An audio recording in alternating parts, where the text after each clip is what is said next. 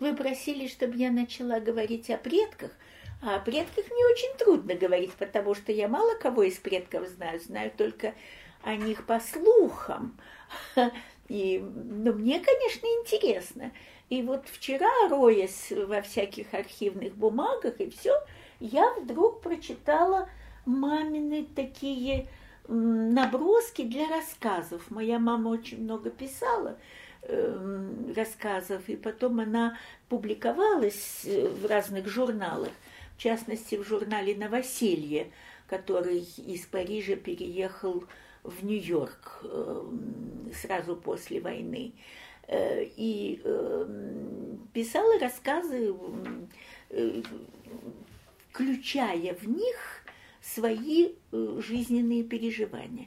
И вот я нашла маленькую тетрадочку с ее рассказами, где первый, первый небольшой набросок явно посвящен ее родителям, воспоминаниям.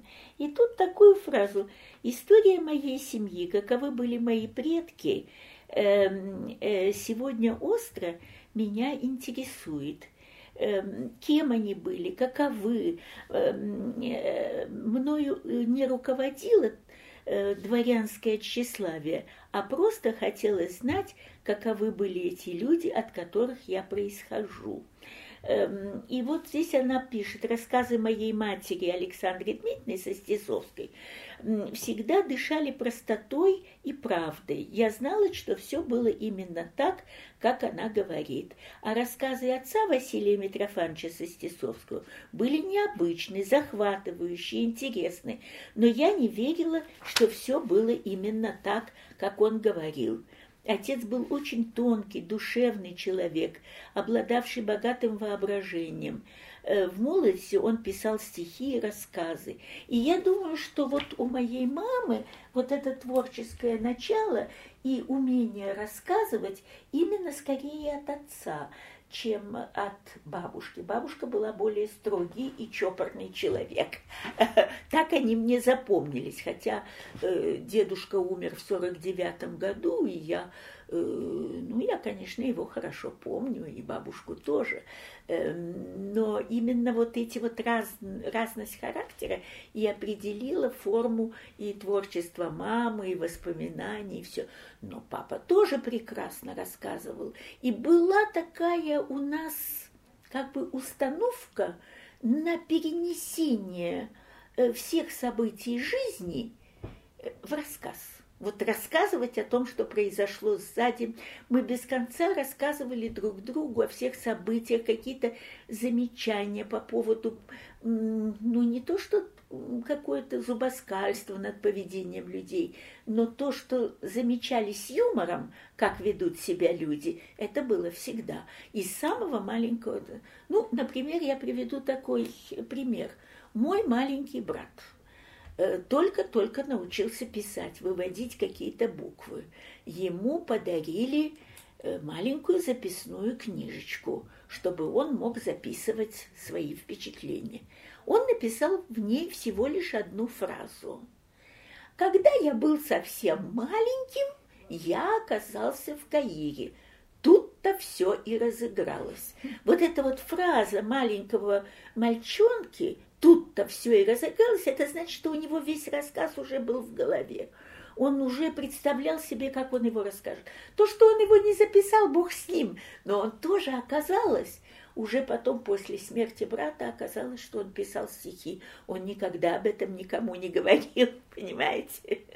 А папа, помимо того, что он блестяще рисовал, как я сказала вам, он был учеником Билебина и очень ценил его уроки, всегда помнил, как э, он блестяще писал всегда и рассказывал прекрасно, рассказывал увлекательно, но тоже, может быть, с некоторой долей фантазии. Мы всегда знали, что если папа что-то рассказывает, в научном плане это всегда будет очень точно и документировано, но в человеческом плане будет всегда некоторая, некоторый полет фантазии. Я вообще вот говорю, что э, папу можно было спросить любой вопрос, самый обычный, и он сразу превращался в целое энциклопедическое познание. Он возвращался к сотворению мира, об Ову, и, как он говорил, об Ову, и начинал рассказывать о происхождении этого понятия или этого явления и так далее.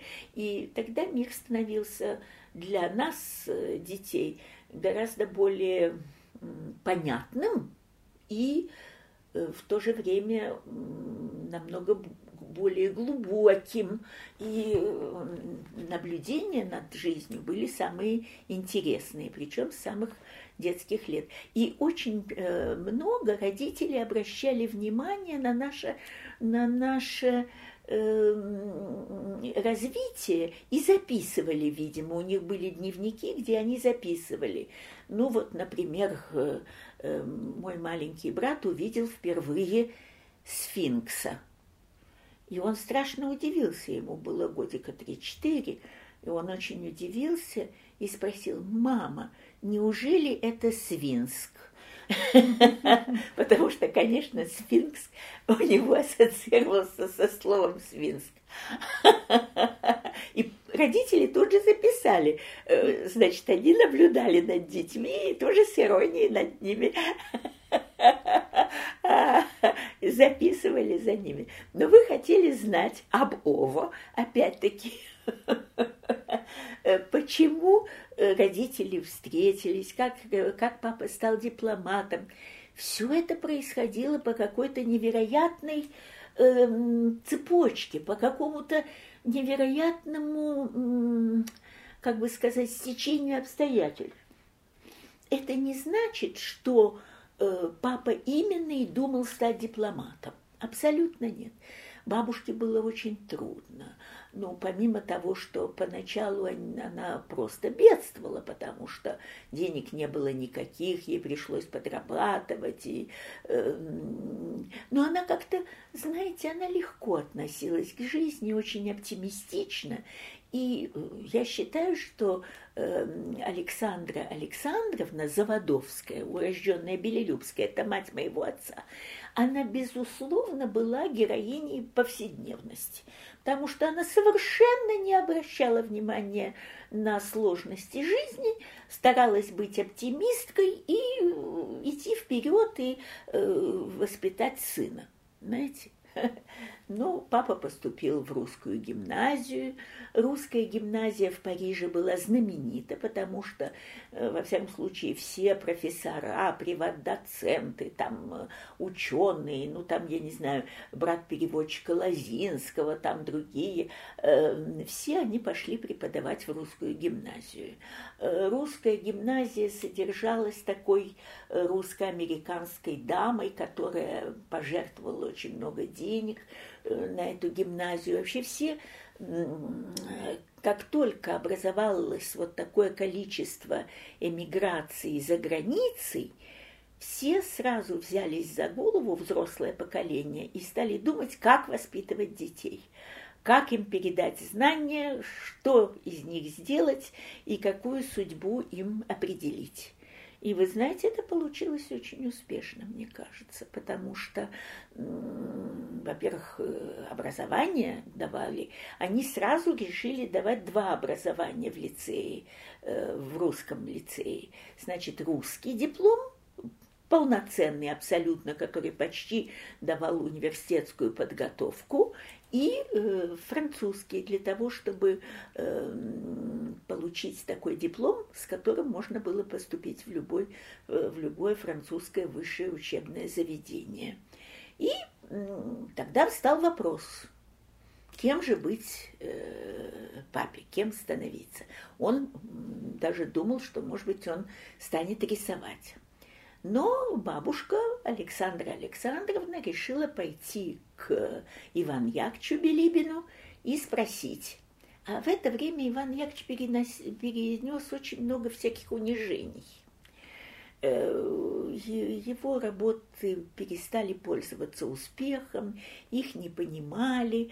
Э, поначалу, когда были русские балеты, когда было увлечение вот этим вот эм, русским ориентализмом, конечно, Билибин пользовался большим успехом. А потом вкусы переменились, уже начались, началась другая эпоха, и э, издатель, который попросил иллюстрировать Билибина сказки э, к «Тысяче и одной ночи», Билибин как раз вернулся из Египта и был страшно увлечен Востоком.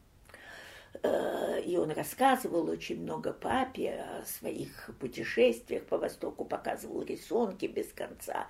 И так как папа уже интересовался восточной тематикой, он его просил делать даже какие-то для него э, исследования, розыски чего-то, чтобы э, знать, как Э, больше о, об арабской культуре, о восточных культурах. А, папа очень гордился тем, что он мог Иван Ярчу как-то что-то рассказать и показать, и все. Вот такая была дружба. И э, Александра Александровна спросила э, Иван Яковлевича, кем лучше стать. И Иван Яковлевич говорит, нет, э, я считаю, что художество не кормит, и это не будущее для него. Лучше пусть станет востоковедом. У него есть эта жилка. И вот э, папа написал такой рассказ, который был один из первых его рассказов автобиографических, которые были опубликованы «Как я стал востоковедом». Это в такой э, книге, изданной к какому-то юбилею Билибина. Вот он написал этот очерк, и потом постепенно стал писать такие маленькие отрывки из своей жизни какие-то. И действительно он решил поступать в школу восточных языков, а школа восточных языков при Сорбонне тогда была исключительно интересной. Там преподавали крупнейшие востоковеды и э, филологи очень крупные филологи. И папа ходил не только в школу восточных языков, он ходил на лекции в Коллеж де Франс. Эм, это, ну, вроде как при Академии наук такие вот э, большие публичные лекции. Там он познакомился с работами Массиньона, такого крупного востоковеда французского, э, как бы вам сказать, э, особой совершенно э, судьбы и особого статуса востоковед, потому что он изучал мистические течения Востока э, и сравнивал их с другими течениями, и в том числе, например, например, он изучал он изучал по всей Северной Африке происхождение черных богородиц, изображение черных. Ну, мы, мы знаем, что и в русской иконописи есть черные богородицы, и э, этот сюжет издавна э, известен, что существует изображение вот этих вот богоматерей э, в виде с черным лицом, черным лицом. И он доказал, что это те изображения восходят к реликтам культа Изиды.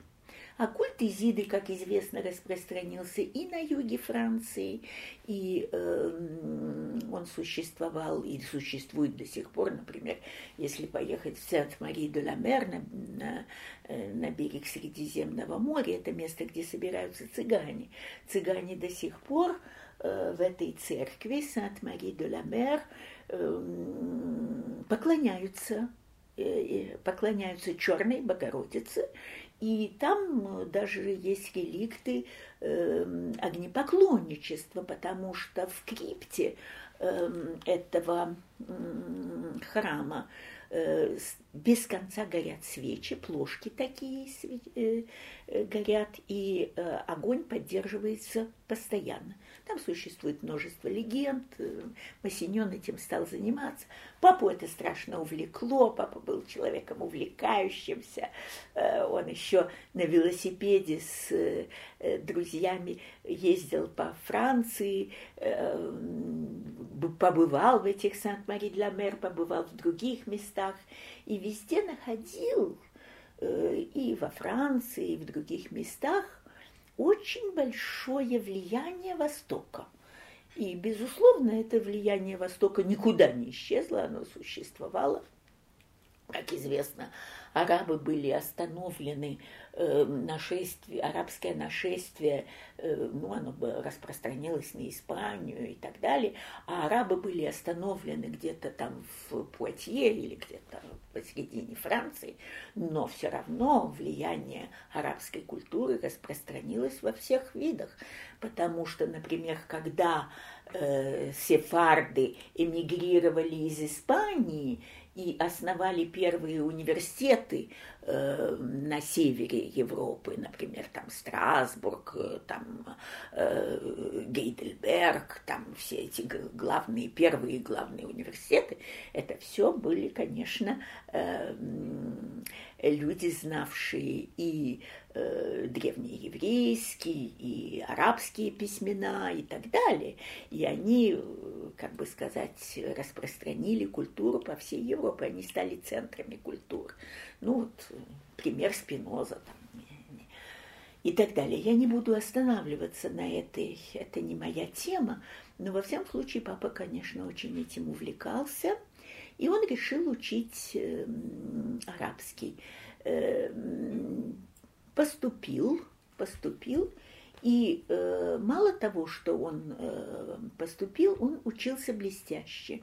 И так как он был одним из э, лучших и закончил э, с отличным дипломом школу восточных языков, ему предложили французское гражданство и возможность пройти конкурс на дипломатическую службу в странах Востока. Что он и сделал, что он и сделал. Но для этого надо было э, подать заявление и, э, как это, получить натурализацию, это называлось французская натурализация. Папа получил натурализацию французскую, но для этого надо было пройти военную службу. И папа поехал проходить военную службу в Марокко. Эм, он э, э, вместе с товарищем марокканского происхождения для того, чтобы изучить марокканский диалект. Потом он ездил в Алжир, ездил по всей Средней, Азии, э, Средней Африке в течение своего вот этого годового эм, годовой военной службы. Ну вот, эм, конечно, он э, настолько увлекся арабской культурой, что он даже хотел перейти в ислам.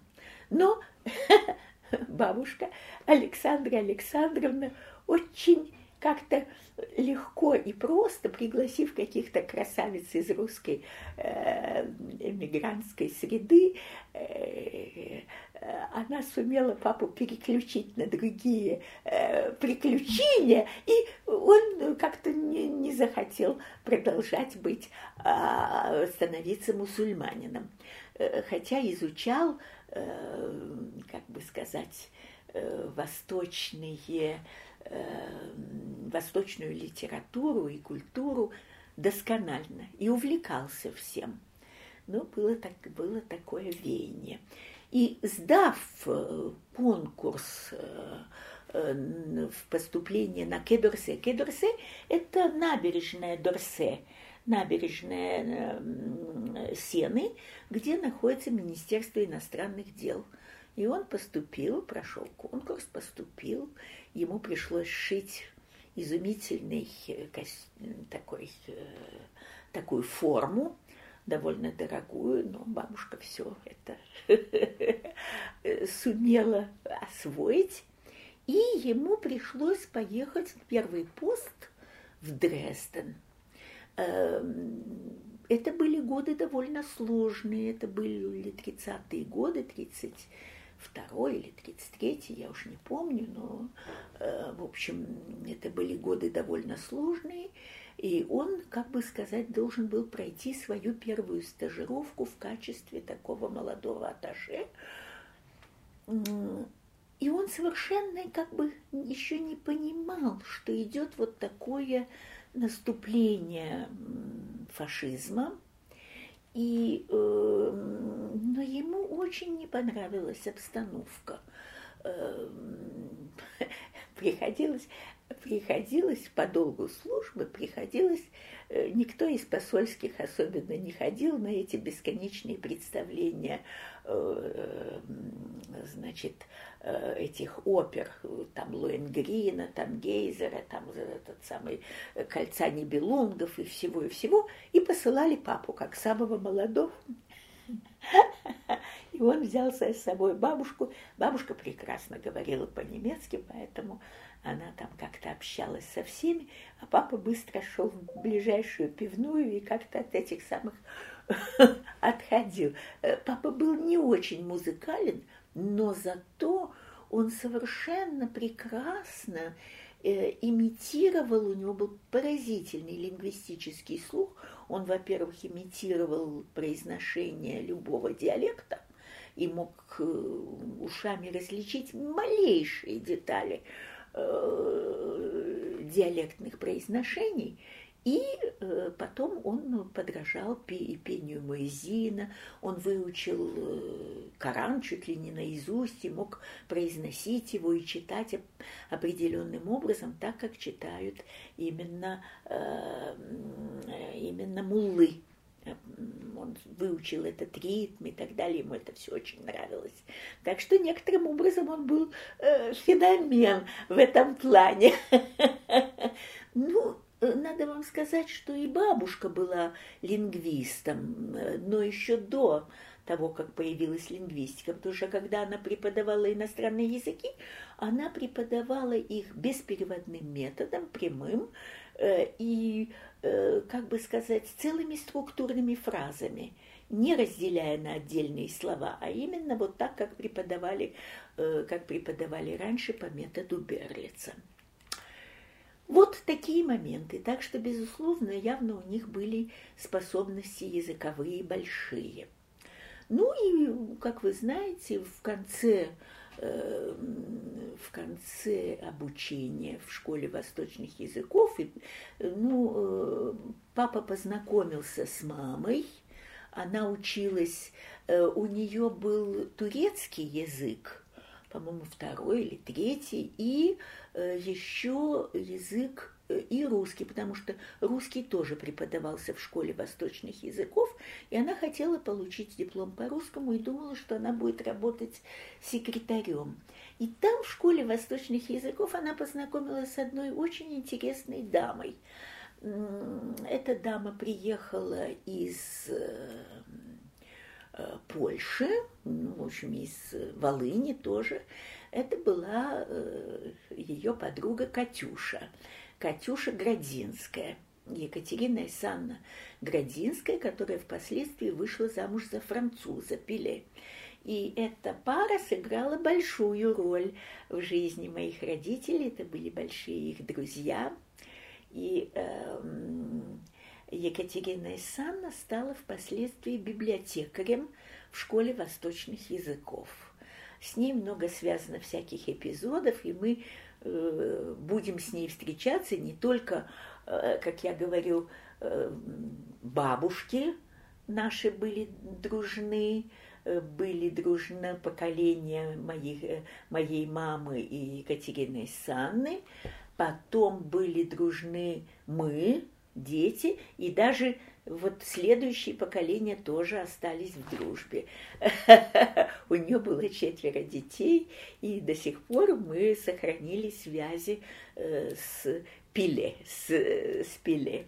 А они э, тоже так же, как и мой отец во время войны, вступили в сопротивление. Никакими героями сопротивления они не были, ничего такого, но я считаю их героями, потому что они спасали русские книги от сожжения, от уничтожения. Они, э, например, Анри, который был э, членом Компартии, например, он, э, он распределил в чемоданы русские книги, которые должны были сжечь, и раздал друзьям по квартирам, чтобы спрятать их И у него был как бы список, и когда немцы ушли, он сразу по этому списку быстро восстановил и вернули все книги русские. Вот я считаю такие вот поступки, ну, героическими тоже поступками, не говоря уже о том количестве людей, которые они у себя э, спасали, прятали и прочее, прочее, понимаете? И, конечно, все во время оккупации все помогали евреям.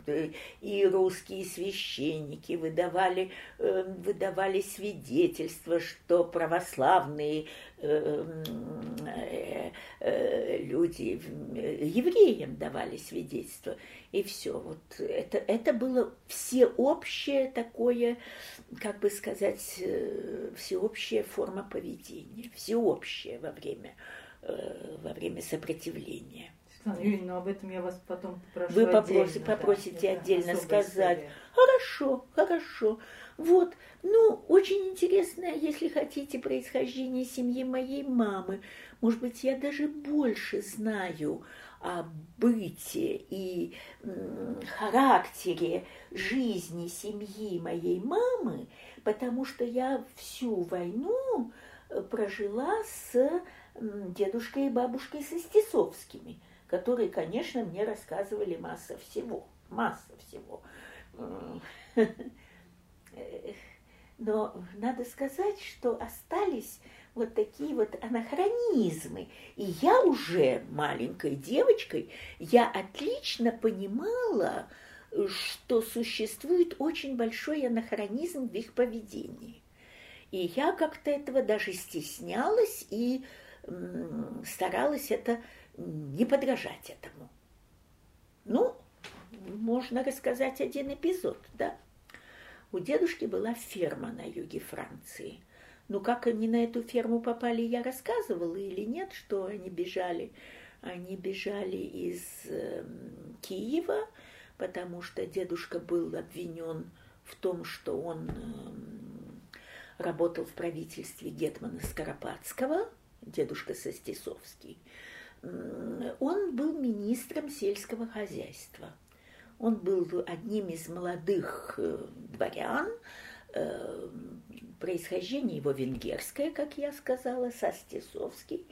Эм, Сас из берегов Тисы, Тисы приток Дуная. Это вы немножко рассказывали. Это я рассказывала а вот про уже. бегство подробно не рассказывали. Вы знаете, бегство было сложное. И вот э, сейчас я, прочитав мамин еще один рассказ небольшой, я поняла, я знаю, что э, я знаю, что э, управляющий имением дедушкиным, он был влюблен в бабушкину сестру. Ну тут тоже такой эпизод. Это я не знаю, каждый эпизод требует какого-то пояснения. Тетя Соня, как ее называла мама, и баб, э, тетя Соня старшая сестра бабушки Александры Дмитриевны Состисовской. И э,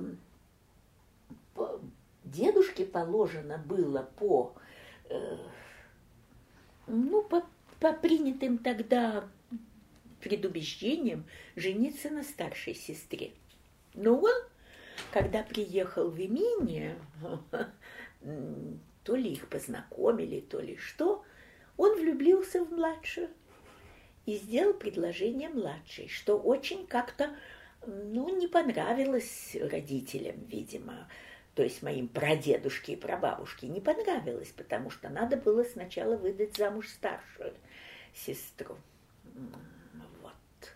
И, но они ничего не, не обращали на это внимания.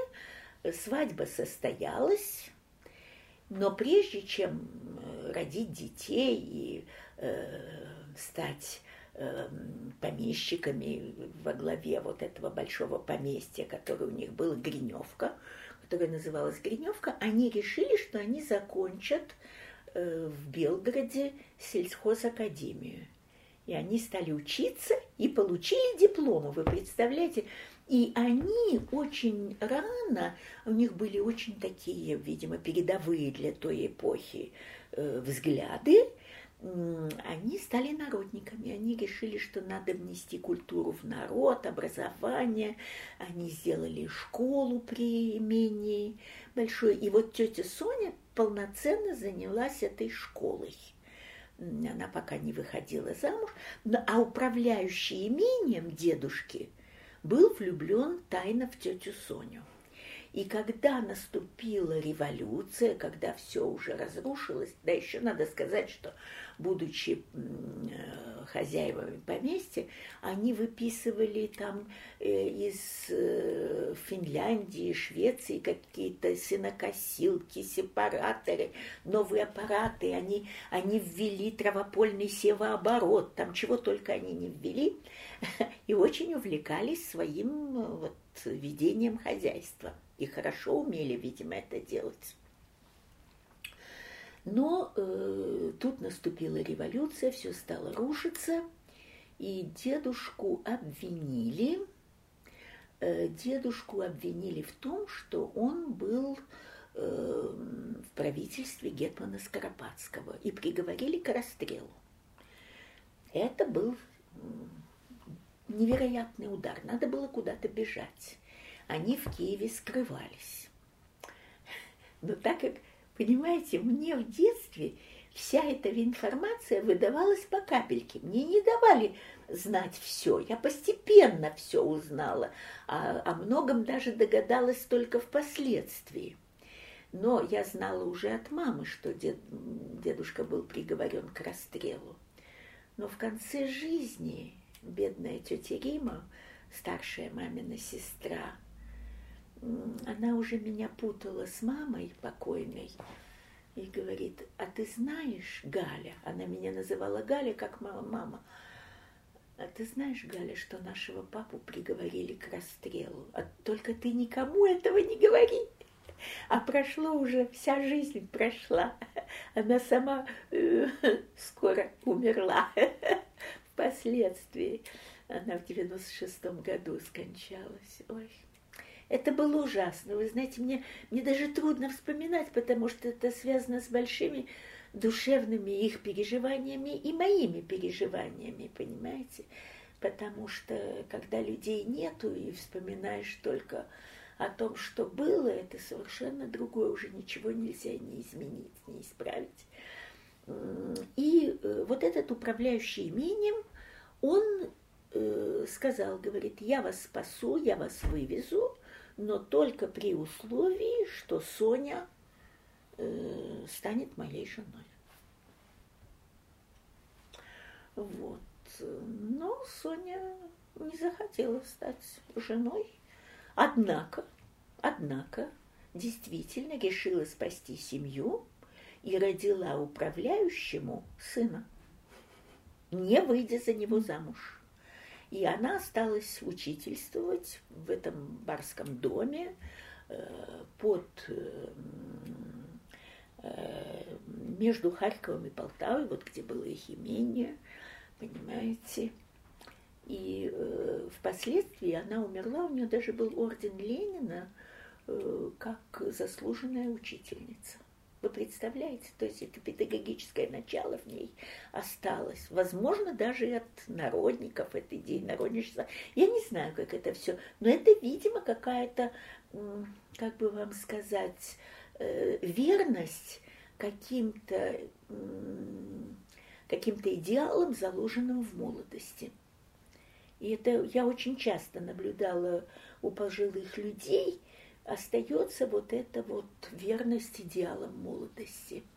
Также у многих э, участников войны в Испании остались вот эти вот идеалы революционные и борьбы с фашизмом именно э, со времен войны в Испании. Я многих знала, вот э, астурийских, на юге Франции очень много было иммигрантов из Испании, в частности, шахтеров – из э, астурийских шахт э, и, и так далее. Вот они остались верны каким-то таким революционным очень э, идеалам, и эм, это, это встречается и во французской литературе, отражено очень у многих писателей, которые участвовали в войне в Испании. Ну, например, у Мальро там и так далее.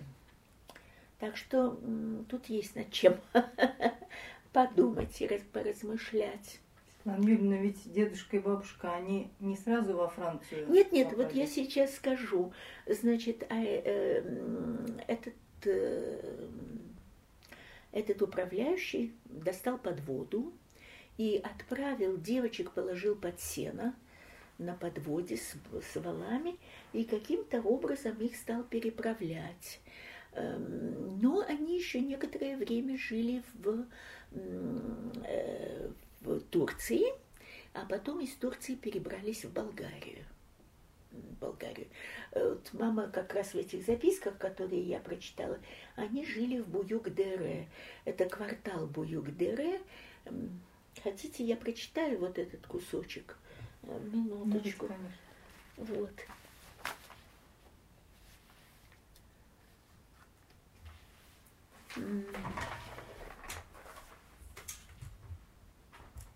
Mm.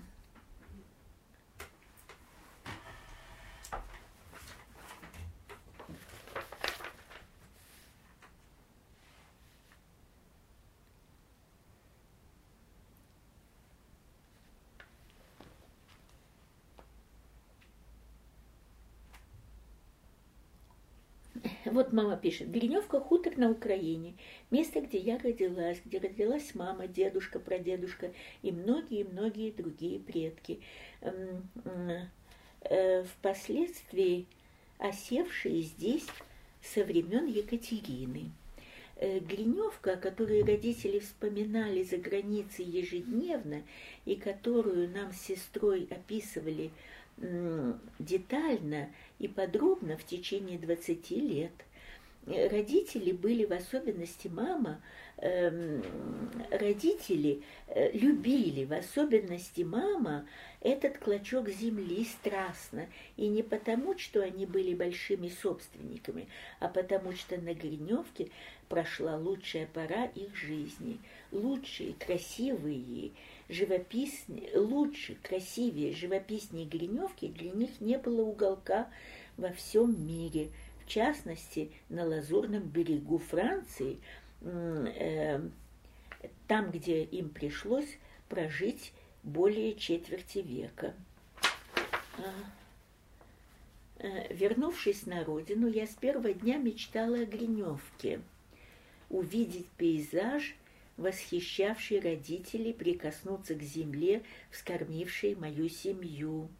Гриневка, сиявшая нам, как видение потерянного рая, в Константинополе, э, в Константинополе, Болгарии, Париже, на берегу Средиземное море, это сказочная страна, Фериленд, олицетворение для меня э, э, родного родного дома.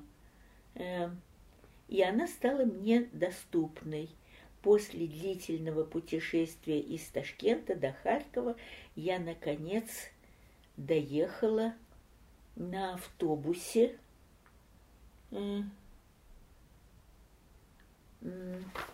до этих мест.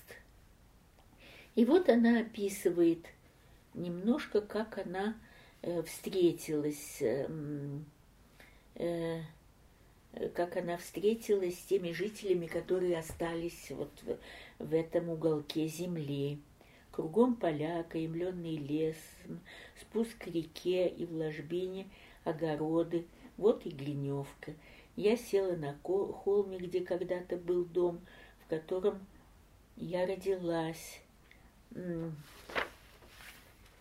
и всем своим существом слилась с окружающим пейзажем. Мне было легко и хорошо, никакой грусти, а какое-то радостное успокоение. Я собрала полевых цветов, эм, которые теперь эм, э, в конверте лежат на, на могиле родных на сельском кладбище во Франции, в городке Мужен. Э, вот но э, э, э, помнила ли я Гриневку? Боюсь, что нет. Правда, иногда возникали картины жаркого летнего дня, и я тянусь за яблоками, а вокруг жужжат пчелы. Это все. Э, э, э вот. Сейчас вспоминаю, что мы живем в Турции, в Турхункурте, у маяка. Эм, э, я привыкаю ходить на колодочках. Это сандали на деревянной подошве. Они мне очень нравятся. И я их ношу э, э, с удовольствием. Э, э, гуляю по берегу, э, на веревках растянута и сушится кефаль. Я очень люблю икру кефали, и иногда рыбаки меня ею угощают. Однажды там же на берегу появляется загорелый э, человек.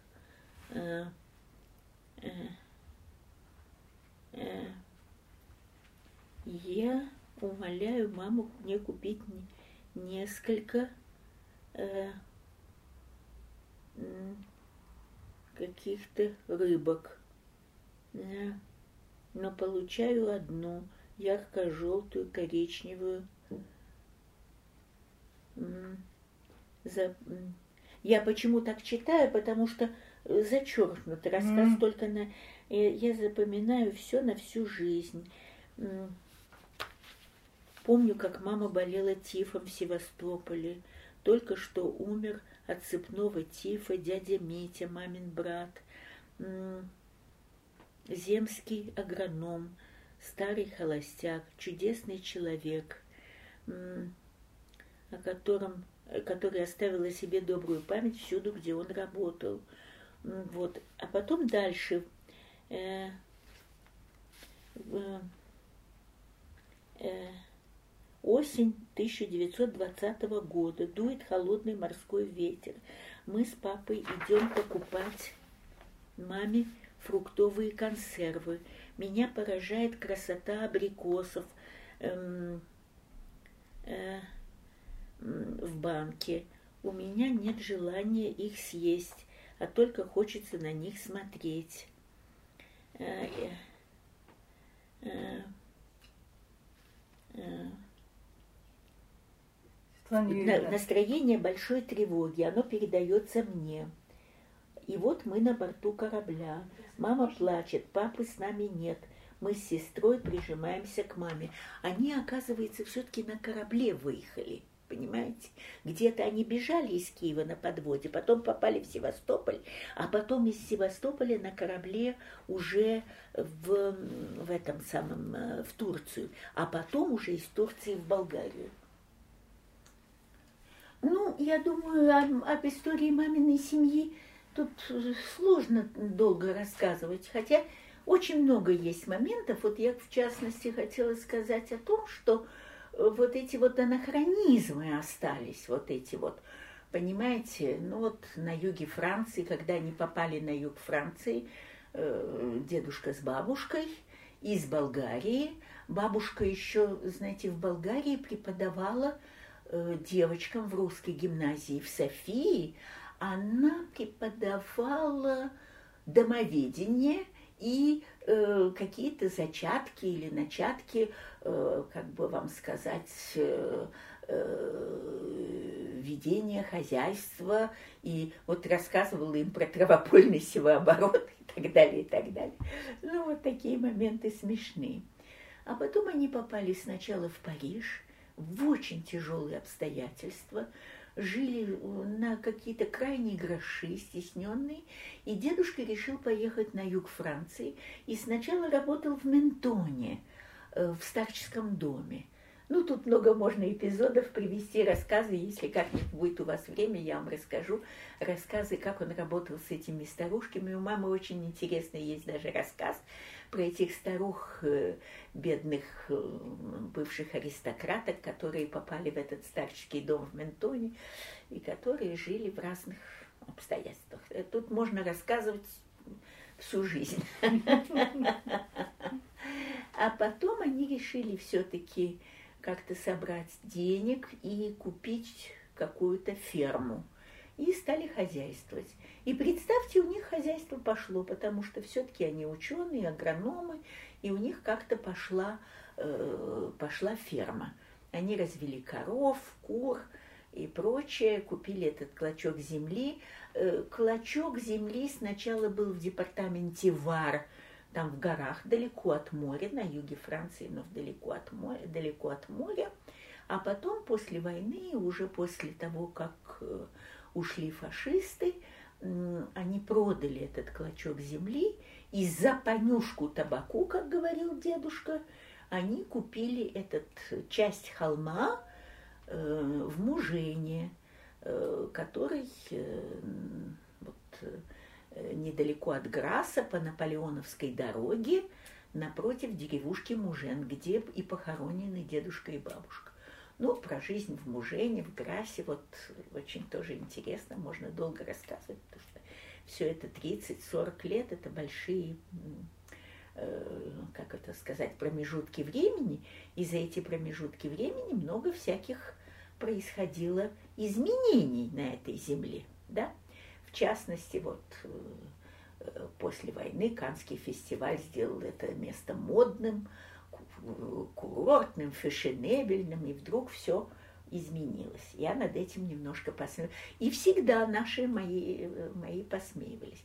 Но вас интересует, видимо, еще и восточная сторона. Значит, я родилась в Багдаде, как вы знаете, потому что вот после Дрездена папу послали уже э, в Багдад, и он работал сначала в Масуле и руководил такой этнолингвистической экспедицией по э, Ираку и Ирану. Э, это была интереснейшая экспедиция, и мама поехала с ним в это путешествие большое, и они путешествовали несколько месяцев – и папа это э, путешествие писал. Я дала множество фотографий. Ну, фотографиями мы займемся специально как-нибудь, э, чтобы проиллюстрировать это. У меня это все есть в, в электронном виде. Вот. И, э, но я пробыла не так долго в Багдаде, потому что э, решили, что надо все возвращаться во Францию. И я была один из первых э, малышей, которые в, в очень раннем возрасте осуществила на самолете перелет из Багдада в Париж. И даже написали, у бабушки была вырезка из газеты, что маленькая Клэр, меня назвали, значит, как я говорила, Клэр по-французски светлая, Нурия по-арабски тоже светлая, и Светлана по-русски э, светлая. И Фатиния по-гречески, потому что в Святцах не было Светланы. Сейчас в Святцы ввели Светлану, тихо, спокойно. Вот. Но крестили меня уже э, в другом месте. Меня крестили в Тунисе, э, в Безерте, э, когда, когда папа пошел поехал в Тунис э, работать во французское посольство. И, кстати, он очень помог русским э, морякам и бывшим офицерам, которые служили, служили на флоте до революции, и русский флот был остановлен или не затоплен. Но, во всяком случае, корабли были поставлены на постоянное, эм, на постоянное время на, на, в постоянном порту в Безерте, и там русские офицеры жили в очень тяжелых условиях. очень тяжелых, и папа помог им через французское посольство продать какую-то часть кораблей на металлолом, хотя бы получить немножко денег для, эм, для жизни. Вот. Э, ну, кое-что я уже помню о жизни в Тунисе. Папа изучал тунисский диалект, были специальные у нас люди, которые служили информантами, то есть которые в основном это была э, восточные э, помощники по дому э, и так далее. И э, тут я рассказывала один такой эпизод. Филипп Мозли, такой французский, э, английский, что ли, дипломат, который был масоном. Э, в это время как раз уже было предвоенное время, скоро война, э, немцы весьма как-то были ощутимы. Мне трудно представить себе эту обстановку, но так по рассказам я кое-что слышала. Филипп Мозли боялся за свое пребывание на Востоке – и решил бежать оттуда. И он предоставил свою виллу папе и маме, и мы там прожили, по-моему, не знаю, два лета. Бабушка туда к нам приезжала из Парижа, бабушка Заводовская. Вот. И э, мы там э, откопали, откопали в саду под кустом роз вот этот вот фла, э, фартук из какой-то кожи специальной, ослиной, что ли, и какие-то предметы, например, этот мастерок, э, мастерок этого несчастного Филиппа Мозли, который он бросил и закопал под кустом, чтобы его не обвинили в том, что он масон. Ну, вот такие вот смешные эпизоды. Там же и произошел этот эпизод с Э, с адмиралом Мордвиновым, которого я, э, которому я сказала, присядьте, адмирал. Скажите. Да, да, да, да, да. Ну его, э, я вошла, я вошла в салон, сидит человек и говорит, где ваши родители там, а я его спрашиваю, вы parlez français или ты говоришь по-русски, потому что я на ты говорила по-русски с друзьями родителей и на «вы» по-французски с официальной э, публикой, которая приходила к нам домой. Ну, там у меня очень много было всяких. Например, я увидела шоколенка у себя под кроватью, у которого блестели страшно глаза. Шакалы были везде. Это было на берегу моря. Эм, и э, очень Э, они, они могли бы быть даже и опасны, эти шоколята. И я очень испугалась. Но так как была балконная дверь открыта, он туда же и убежал, в эту балконную дверь. Вот такие воспоминания детские. Вот. А потом были другие. Мы ездили вот от, оттуда на Мальту. Э, папа э, работал в архиве Мальтийского ордена и многое э, сделал записей. Дело в том, что мальтийский диалект полон арабских слов, арабских заимствований. Там очень много было. И папу это заинтересовало, и он делал множество наблюдений над э, влиянием арабской культуры на э, на мальтийский язык, и э, э, это его интересовало. Вообще, куда бы он ни приехал, он везде начинал э, изучать э, и этнографические аспекты, и, и, э, исторические аспекты, и все. И во всей экспедиции, куда он ездил, он делал очень подробные отчеты Э, того, что...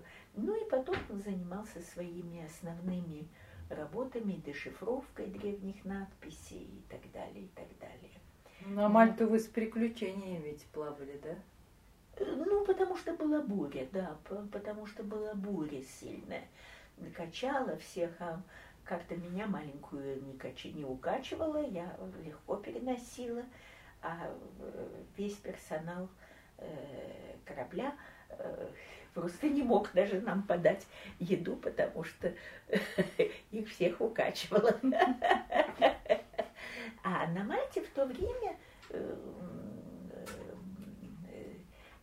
Мальта была под управлением англичан.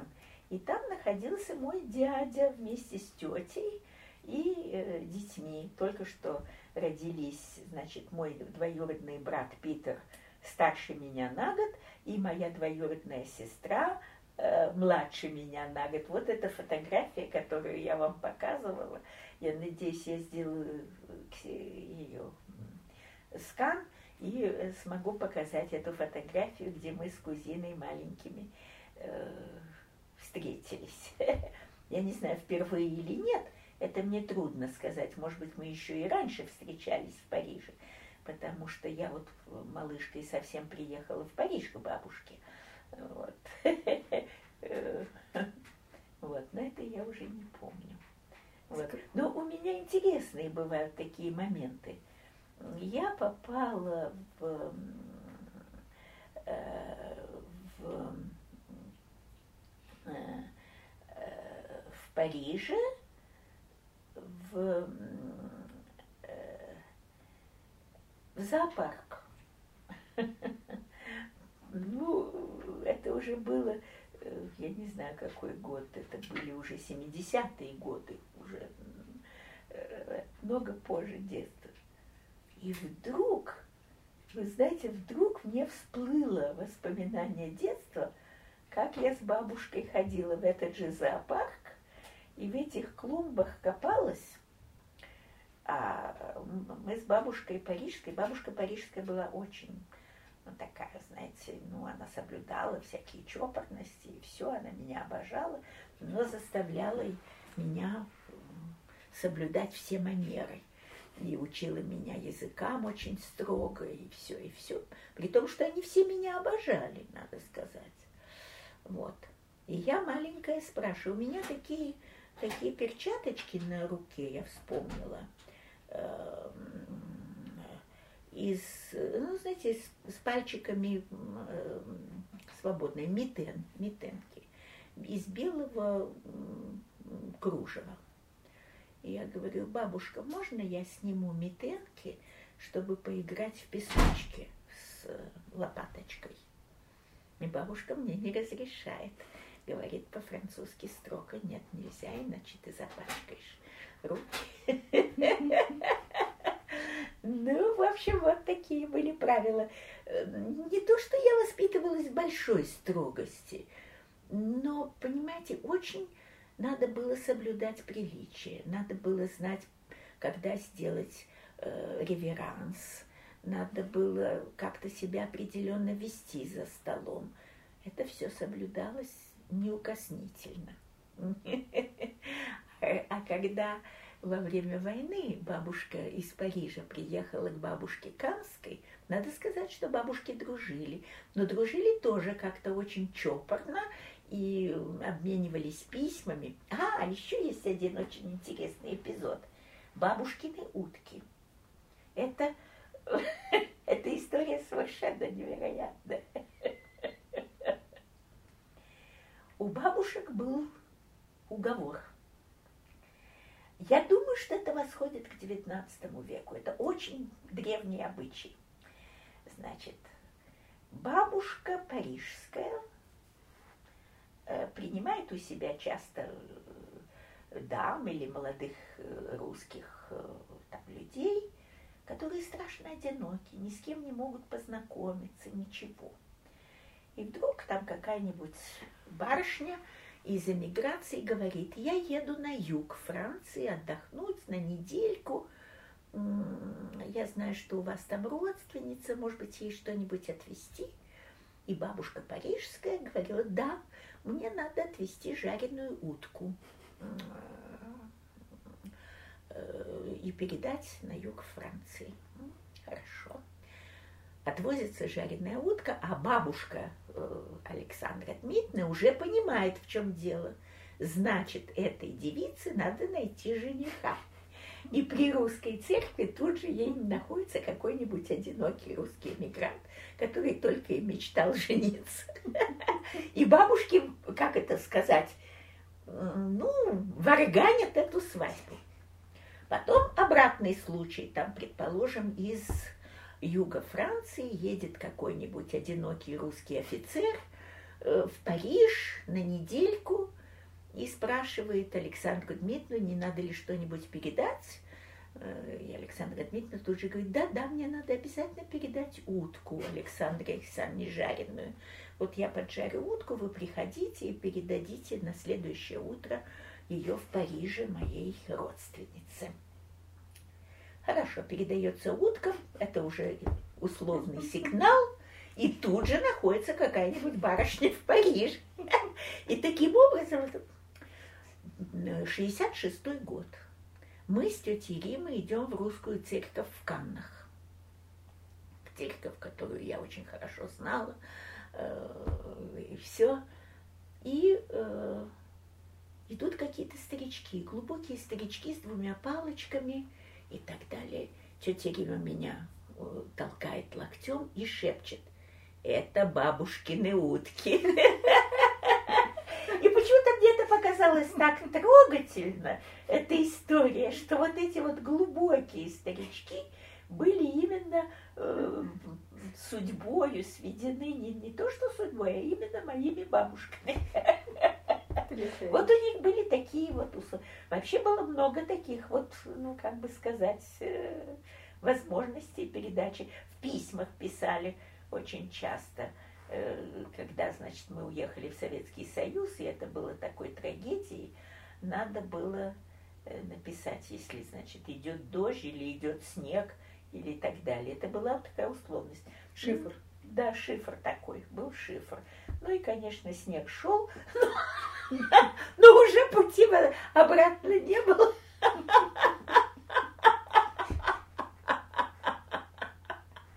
Это же, когда мы попали в Ташкент, в эту глину, снег шел. И все было так тяжело и сложно, но что поделать, вот такие дела. Ну, тогда иммиграция как-то дружественно существовало, да? Ну, конечно, все друг другу помогали, все бросались друг другу помогать. Вот.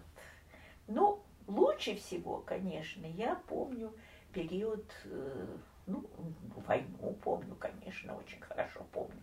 Войну, историю прихода немцев, и все это я неоднократно рассказывала, как было у нас э, посещение гестапо и так это далее. Надо как подробно как папу. Ну, это может быть в другой Давайте раз. в следующий Сегодня раз. Да. Что? В следующий раз тогда в следующий подробно. раз это подробнее я история. расскажу, потому что это все-таки отдельный эпизод, э, период войны, сопротивления, когда папу лишили дипломатической службы, когда случилась вся эта... Это все же воспринималось как трагедия, вы понимаете? Конечно. Это воспринималось как страшная трагедия, потому что просто Никто не знал, на какие деньги существовать, как нам вынуждены были продавать какие-то вещи и так далее, чтобы уехать, вернуться назад во Францию. А во Франции тоже уже начался страшный э, остракизму были подвергнуты русские э, в этот период. И было очень сложно Ну, пережить этот период. Вот. Светлана Юрьевна, а может быть тогда пока в раннем детстве вы расскажете, какие особенные, если были традиции в семье, какие праздники вы семейно праздновали? Ну, вы знаете, праздновались праздники э, так, э, значит, все считали у нас, все считали, что надо в православном календаре переходить на э, новый стиль. Э, большинство считало. Но Пасху, конечно, праздновали по старому стилю, да. Э, Но э, Рождество праздновалось так же, как Рождество католическое. Вот какие-то были такие моменты. Э, я не знаю, Пасху по старому стилю, но как-то особенно так этот самый...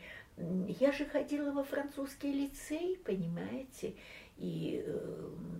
До войны уже? Нет, нет, я пошла только во время войны, я пошла, в конце войны я пошла в школу, потому что кругом были партизаны, и невозможно было идти. И вот тогда мне родители и дедушки, и бабушки сделали такую школу на дому. Это вы расскажете да. подробно потом. Да, да, да, да, да. Это во время, это во время, это, ну, какие традиции?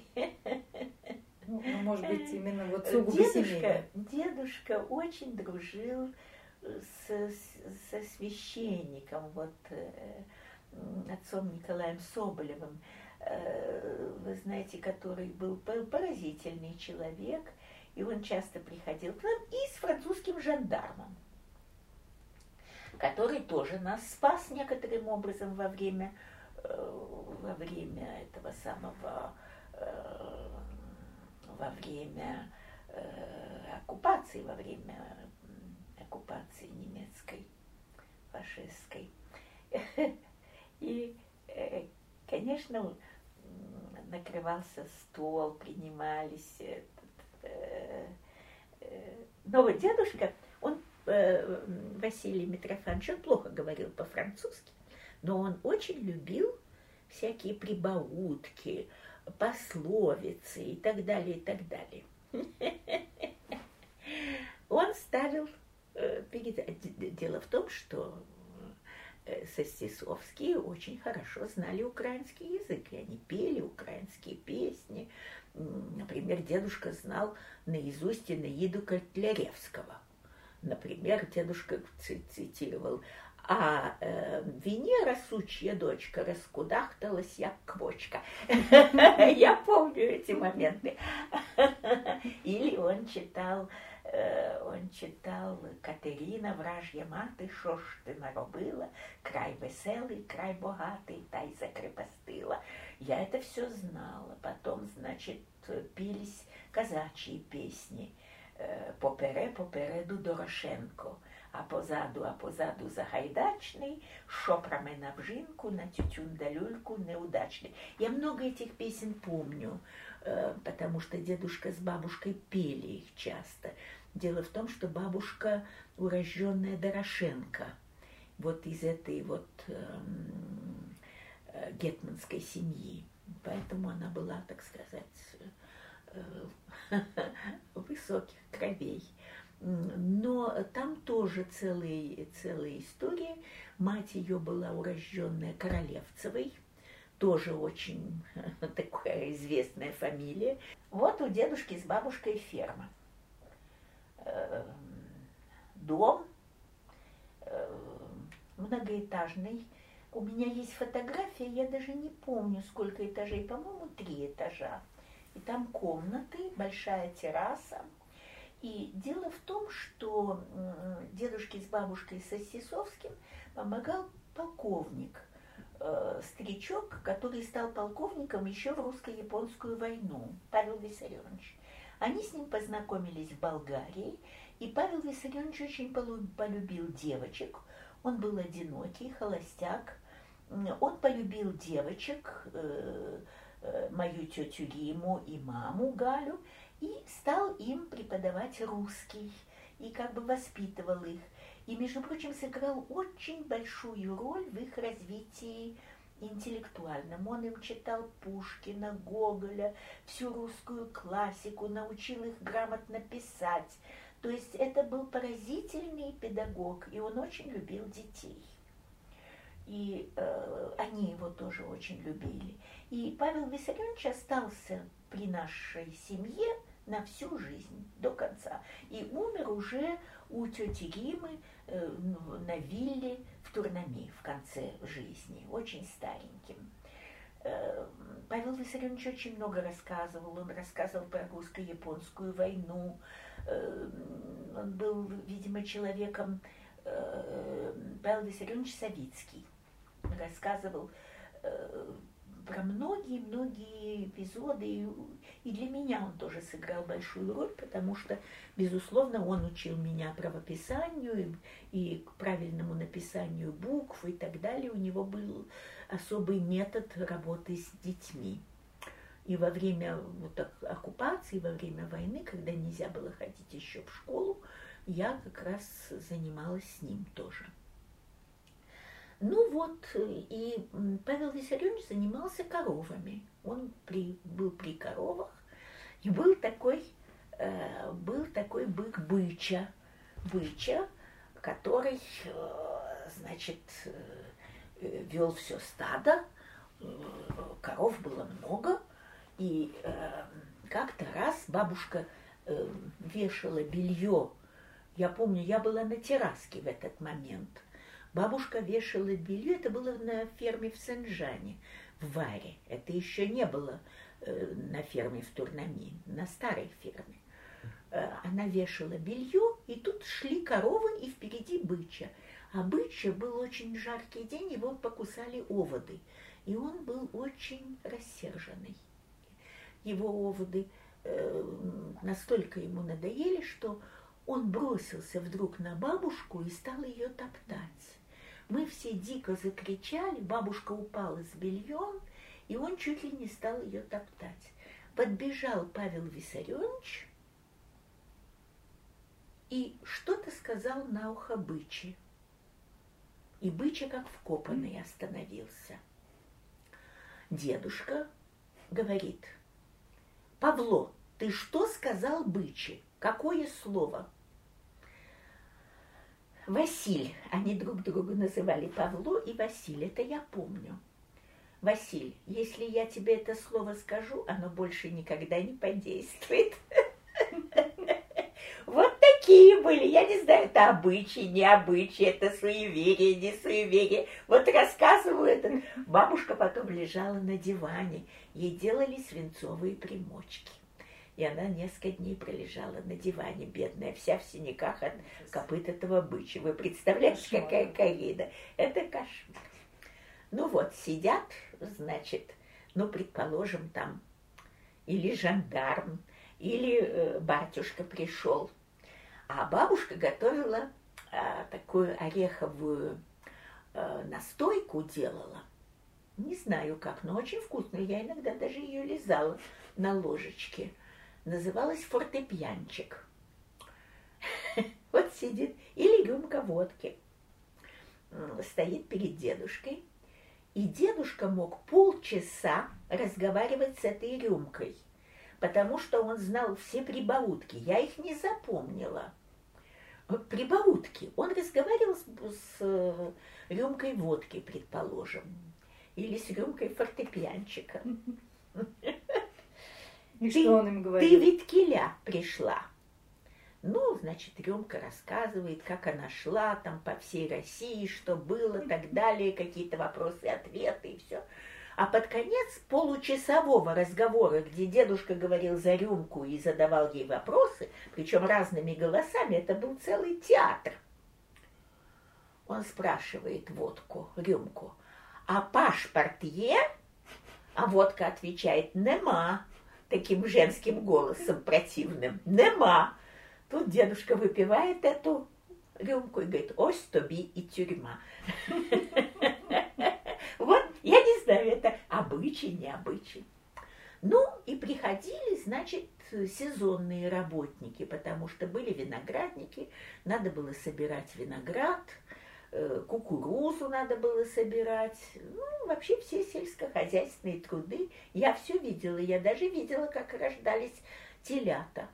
Да, потому что вот я помню, как родился теленок Микей. У меня даже есть фотография этого Микея, как он встал на лапки и качался э, вот так вот. Это были большие события, когда рождались эти телята, понимаете? Надо было помочь и все. Павло, беги! Какая-то Машка телится. Ну, там и так далее. Я все эти крики слышала, все это знала с детства. Я, как это сказать, деревенская девочка. И мне это очень помогло по жизни, очень помогло. И костер умела разводить, и готовить с бабушкой могла, и все. Вот. Вот, приходят сезонные работники, ставятся доски на козла, э, бабушка стоит у большой кастрюли с супом и, с кашей, раздает всем, а я э, с тарелочками ношусь вокруг стола и подаю рабочим. Ну, там или лесорубы пришли. Лесорубы, по-моему, приходили югославы. Они с большими длинными топорами приходили. И у них были красные шапки на голове и такие какие-то зеленые жилеты. Они были одеты как такие, какие-то лесные люди, понимаете? Они приходили вычищать лес, рубить сухостой и так далее. И бабушка с дедушкой их приглашали, приходилось им платить. Это были сезонные рабочие. Ну и потом приходили вот эти самые вендангер, которые делали, собирали виноград. И вдруг меня один из э, сезонщиков, рабочих спрашивает, девочка, ты спроси у своей бабушки, Почему она никогда, вот она нам раздает суп и вкусное все, почему она никогда с нами за стол не сядет во время обеда? Я подошла по-русски, они все говорили по-французски, эти сезонные рабочие. Я говорю, бабушка, ты знаешь, меня один рабочий спросил, почему ты не садишься с ними за стол? И бабушка вдруг, стану я со всякой челядью за стол садиться? И вот этот момент меня, я рассказала маме, и нас он очень потряс. То есть мы понимали, что у бабушки какие-то э, взгляды, которые уже не наши взгляды, понимаете? Потому что мама моя как-то и папа всегда считали, что очень нельзя, абсолютно нельзя показывать ни в чем, ни свое превосходство, ничего, а наоборот, ко всем относиться именно ну, по-человечески или как-то тогда. А у бабушки было вот это вот такая, ну, я не знаю, это, э, может быть, э, какие-то вот вещи нельзя было делать. И бабушка Заводовская тоже имела какие-то такие принципы, которые, по-моему, шли с XIX века. Я только впоследствии стала это все понимать. Но я помню, что родители всегда иронизировали над этими моментами. Очень хорошо родители иронизировали над э, старыми русскими писателями, в том числе над Буниным там и так далее, который был соседом. Но вот были такие моменты, когда, значит, э, дедушка рассказывал, как он был у Зинаиды Гиппиус на, э, на э, сеансе столоверчения. И как э, во время там вызвали какой-то дух, я уж не помню, да, там Наполеона, Толерана, там вызывали какие-то духи, вертелись столы, и в полной темноте вдруг его по носу какой-то этот самый, э, какая-то, э, ну, шерсть такая, он почувствовал какие-то эти самые а оказывается, это Зинаида Гиппиус своей, э, своей лисой. всех. И все дрожали от этой лисы. Но, конечно, к этому относились юмористически. Дедушка Василий Митрофанович прекрасно рассказал историю, как он стал гимназистом в последнем классе гимназии – э, влюбился в актрису э, в Харькове, в каком-то таком провинциальном театре играли Кво Вадис. И нужен был статист. А надо, было, э, надо вам сказать, что дедушка Василий Митрофанович, все всегда говорили, он был очень хорошо сложен, очень красив собой. У него были очень широкие плечи, очень узкая талия, и он был похож, знаете, на эти древние египетские фрески. Э, вот этих, вот знаете, где изображают э, вот плечи вперед, а ну, узкий таз и все. И нужен был статист на роль, э, на роль этого, э, как его, Урсуса. Урсус, чтобы, или какого-то негра, чтобы внести Лигию на плечах на сцену. А дедушка был влюблен в эту Лигию. Красивая такая актриса и прочее, прочее.